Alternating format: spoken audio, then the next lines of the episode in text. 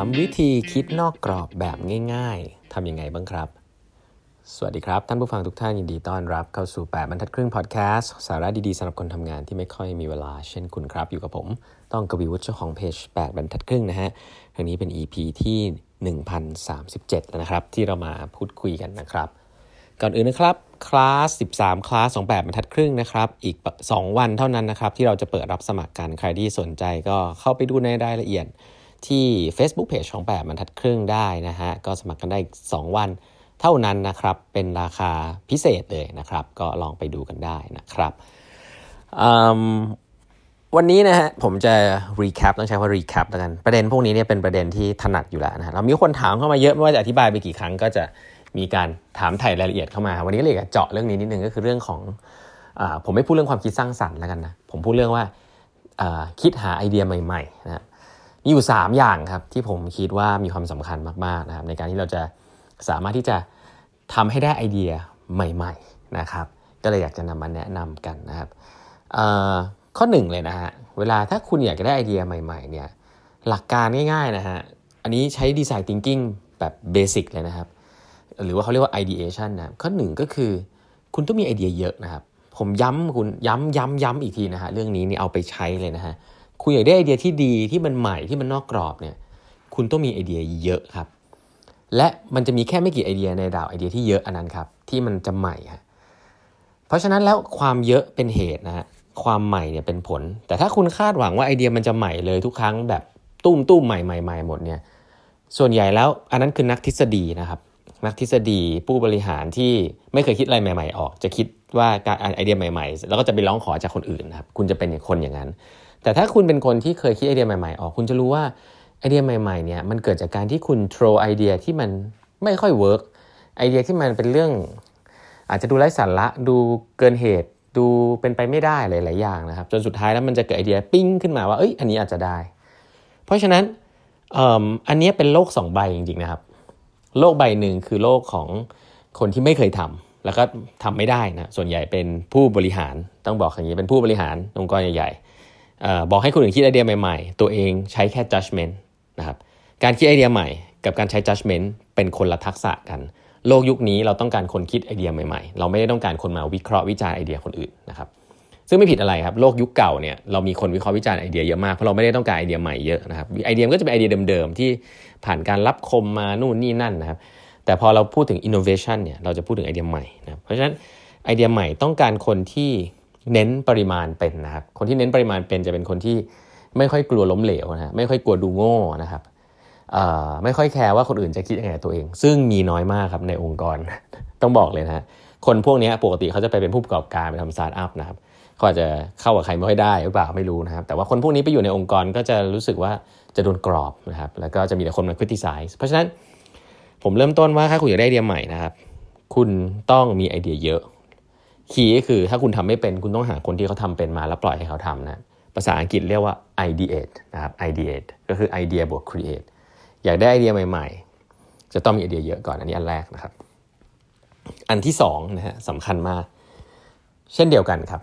อันที่2คุณต้องไม่ตัดสินไอเดียเร็วเกินไปนะครับไม่ตัดสินไอเดียเร็วเกินไปหัวของคนเรานะครับเชื่อเลยครับทุกคนนะครับที่ทำงานในองค์กรตอนนี้นะฮะ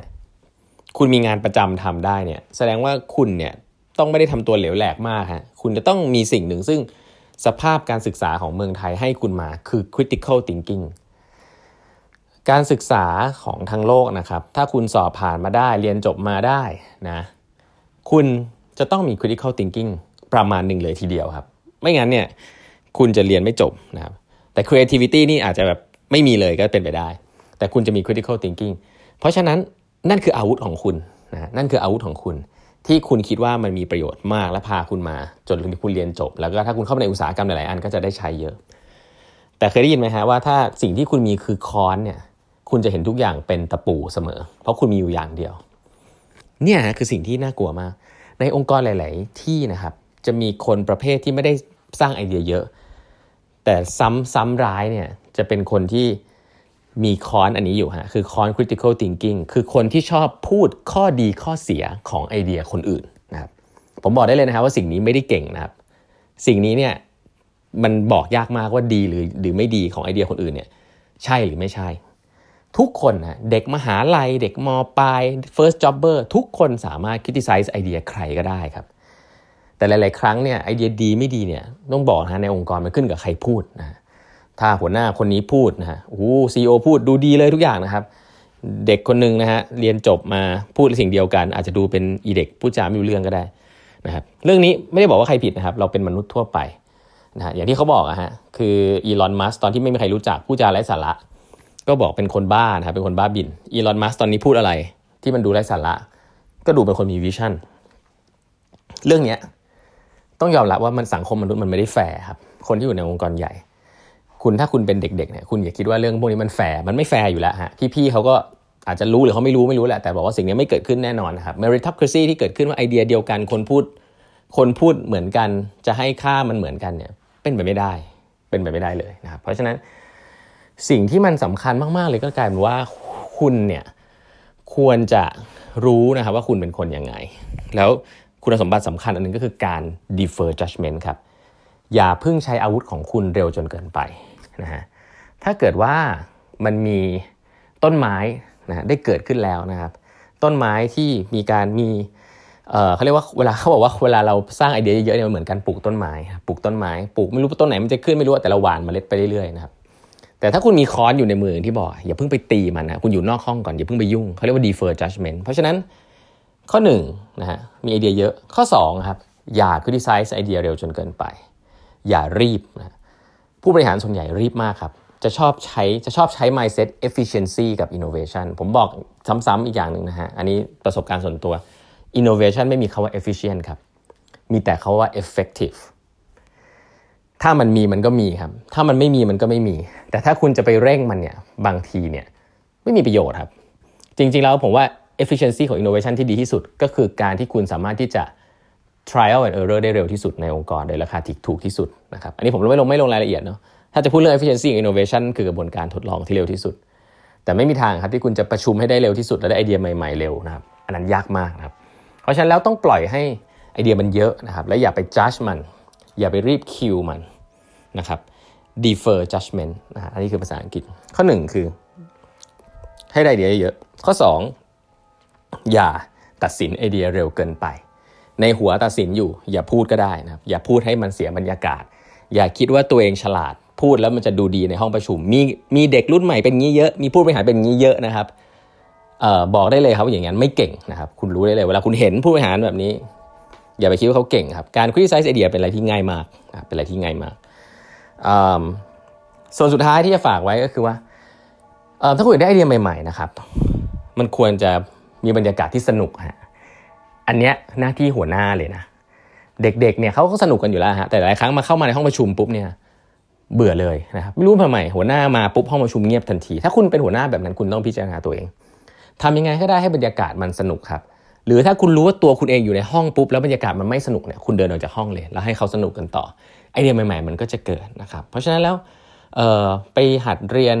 กิจกรรมการสร้างกิจกรรมสร้าง conversation ให้คนสนุกรู้สึก relax นะหลายๆครั้งเนี่ยจะมีผู้บริหารเยอะมากครับที่อเมริกาซักเคอร์เบิร์กอะไรเงี้ยนะครับเขาก็บอกว่ามี walking meeting สตีฟจ็อบส์ก็เวลาเดินเนี่ยประชุมชอบเดินนะครับจะได้คิดอะไรออกก็เป็นไปได้นะครับหลายๆครั้งเราคิดอะไรใหม่ๆออกไม่ได้เกิดในห้องประชุมด้วยซ้ำเพราะฉะนั้นความสนุกความรีแลกซ์มีความสำคัญมาก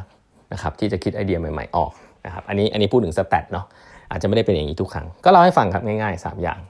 1ไอเดียต้องเยอะ2อย่าเพิ่งไปตัดสินไอเดียเร็วเกินไป3ควรจะสนุกและรีแลกซ์นะครับสร้างบรรยากาศให้ดีก็เป็น3อย่างง่ายๆครับฝากไว้พูดง่ายทำยากนะลองไป observe ดูครับว่าองค์กรคุณมีคนแบบไหนบ้างนะฮะวันนี้เวลาหมดแล้วนะฮะอย่าลืมนะครับใครอยากจะสมัครคลาสแบบบรรทัดครึ่งได้อีกแค่2วันเท่านั้นนะครับไปบอกคนที่ทำงานของคุณไปบอก HR ไปอะไรว่าไปนะครับก็อีกแค่2วันเท่านั้นราคาพิเศษนะมีอยู่13คลาสด้วยกันนะครับวันนี้เวลาหมดแล้วนะฮะแล้วพบกันใหม่พรุ่งนี้ครับสวัสดีครับ